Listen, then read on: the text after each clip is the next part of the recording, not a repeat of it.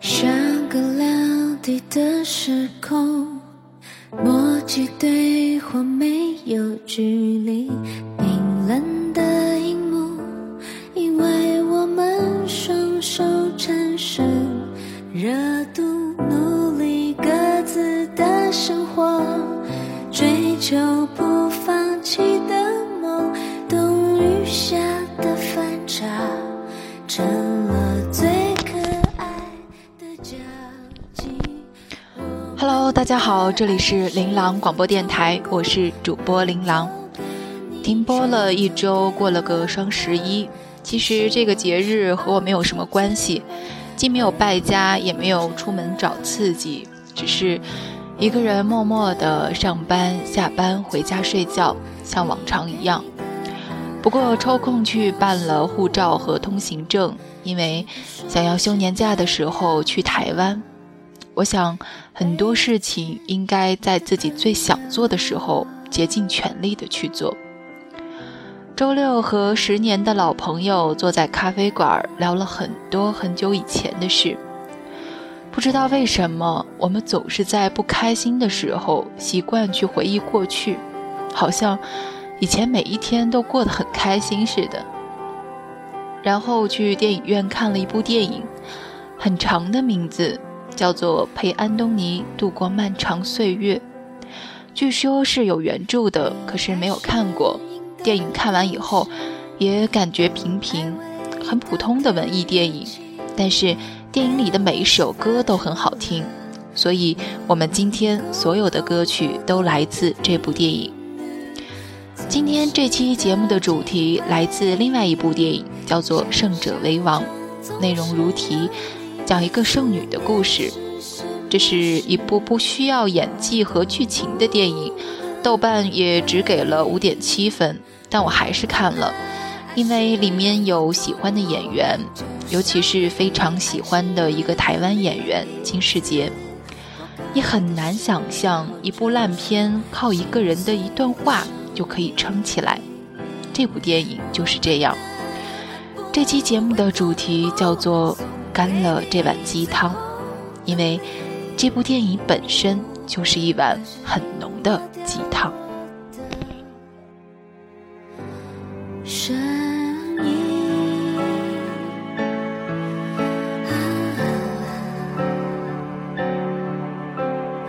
美丽却无声无息。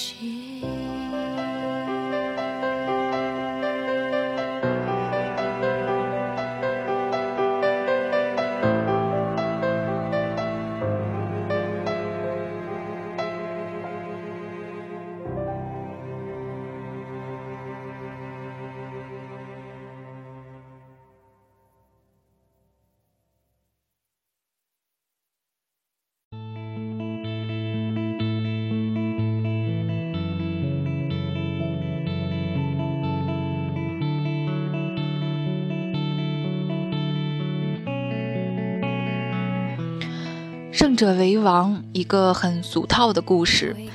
35岁的大龄未婚女青年盛如熙事业有成，但感情的空白却成了家人和朋友不断提起的话题。面对母亲的逼婚，她有2个选择：25岁相爱的暖男同事和45岁成熟稳重但是却没有感觉的医生。故事的结局迎合大多数女观众的口味，他和25岁的小鲜肉在一起了。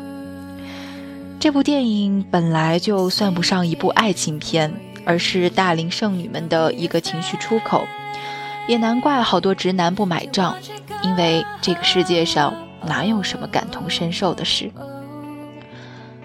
影片的开头，舒淇在影印间里寂寞地看着城市的烟火，挥着手问：哎，那个你到底在哪儿？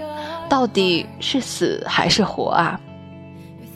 在回家的车上，他红着眼睛向母亲吼着：单身会死啊，不结婚会被判刑吗？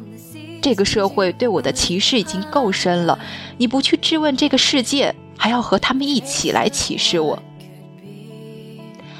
在滞留机场的宾馆里，她像一个小女孩一样喃喃自语。从小一直觉得什么事只要努力就会实现，学位啊，求职啊，加薪啊，甚至是减肥，只要我努力就一定可以实现。可是感情的事情我要怎么努力呢？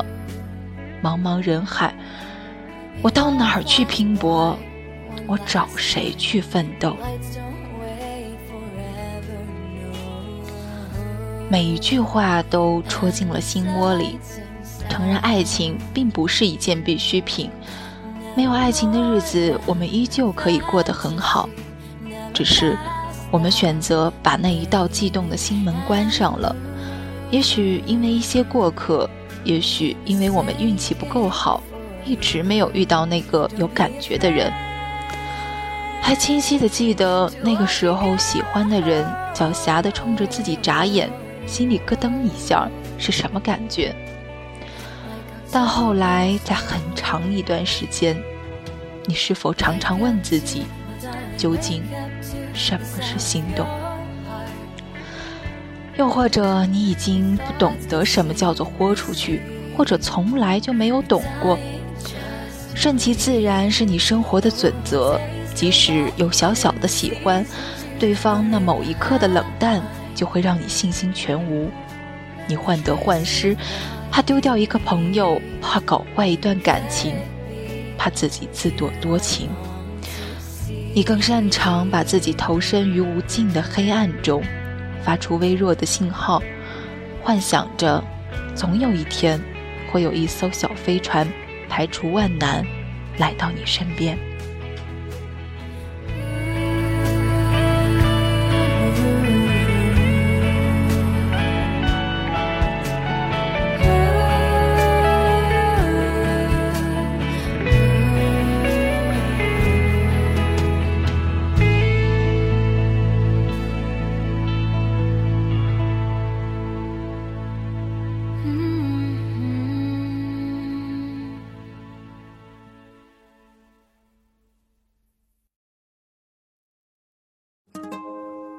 Thousands of cities from home, wandering to the unknown.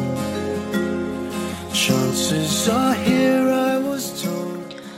回到电影，在得知母亲生病后，舒淇约男友在河畔聊天，我心里苦笑着想，这大概是分手的戏码吧。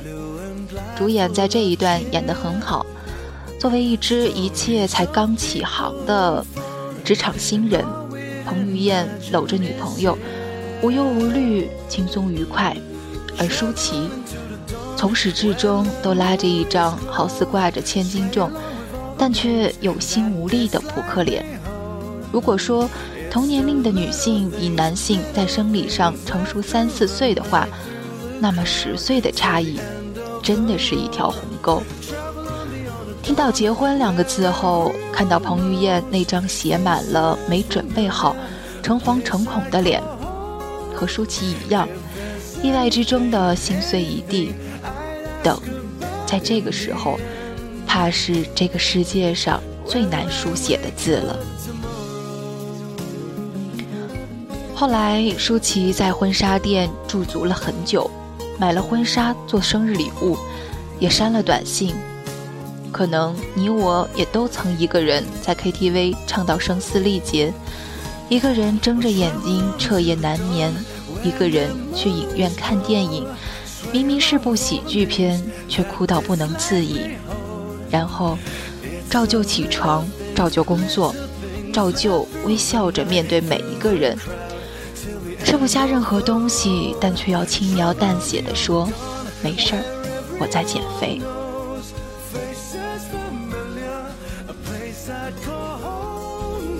If there's anything I'd ask about in the end, where will I wake up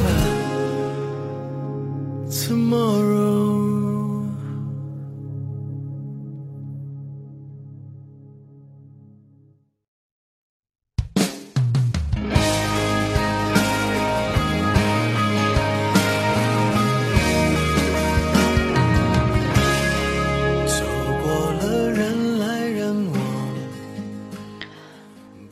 在影片的后半段，金士杰老师作为父亲有一段很长的长镜头，大大的特写近到都可以看到牙齿上的黑色斑驳，他演得太好了，周围的一切都沉寂下来，想必他说时一定也想着自己的女儿吧。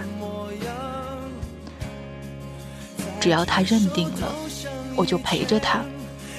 那他如果有时候受挫了，我会等到他回来哭一场。如果他忍着不哭，那我可以烧一桌好吃的给他吃。他不应该为父母结婚，不应该在外面听风言风语，听多了就想要结婚。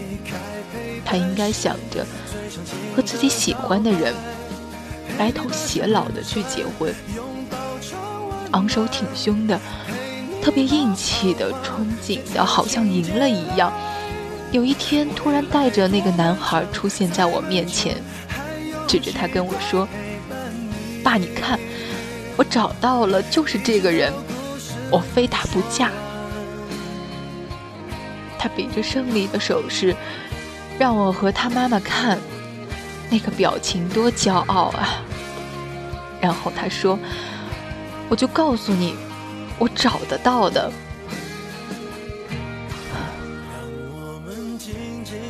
那天什么时候会来到我不知道，但是我会和他站在一起，因为我是他的父亲，他在我这里只能幸福。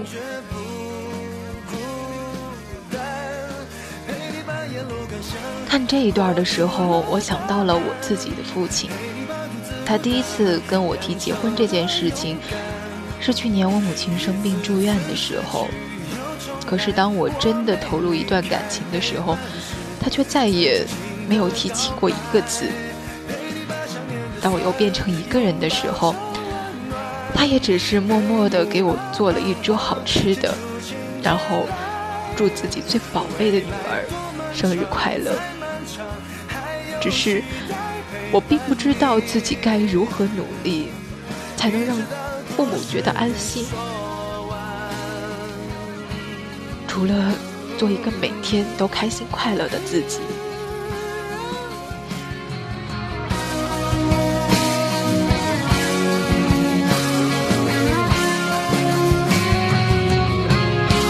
陪你把沿路感想活出了答案，陪你把独自孤单变成了勇敢，一次次失去又重来，我没离开，陪伴是最长情的告白。影片的结尾，舒淇选择了和小鲜肉在一起，冒着也许会被剩下的风险，但是却快乐肆意。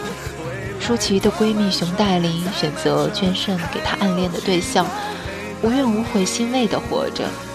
我们总是习惯于去安慰自己，别着急，好的人一定会到来，要把自己先做好。我们也总是善于去安慰别人，他不要你是他的损失，会有更好的等着你。我们常常被这个社会蒙蔽了眼睛，低下了头颅，盲目的去追逐一些大家都认为正确的事。也许尝试着抓住机会向对方表达爱意并不丢脸，也许被剩下也不是一件丢人的坏事。就像百邦尼在《奇葩说》里说的，没有任何一种主义大过你的生活，没有任何一种价值观能绑架你的自由。你是一个女人，你爱怎么来就怎么来，你怎么舒服就应该怎么活。希望每一个被剩下的姑娘都能够找到自己的生活。可是你总免不了最初的一阵痛，但愿你的眼睛只看得到笑容，下每一滴泪都让人感动，但愿你以后每一个梦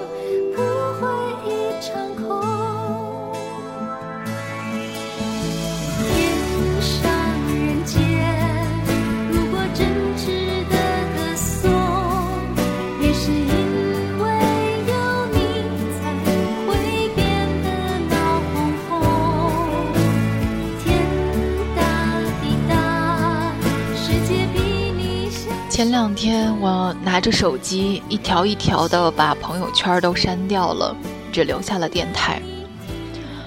我问过你，为什么你的朋友圈里什么都没有？你说没什么好说的，说什么都觉得自己很矫情。我现在才感觉到，真的没什么可说的。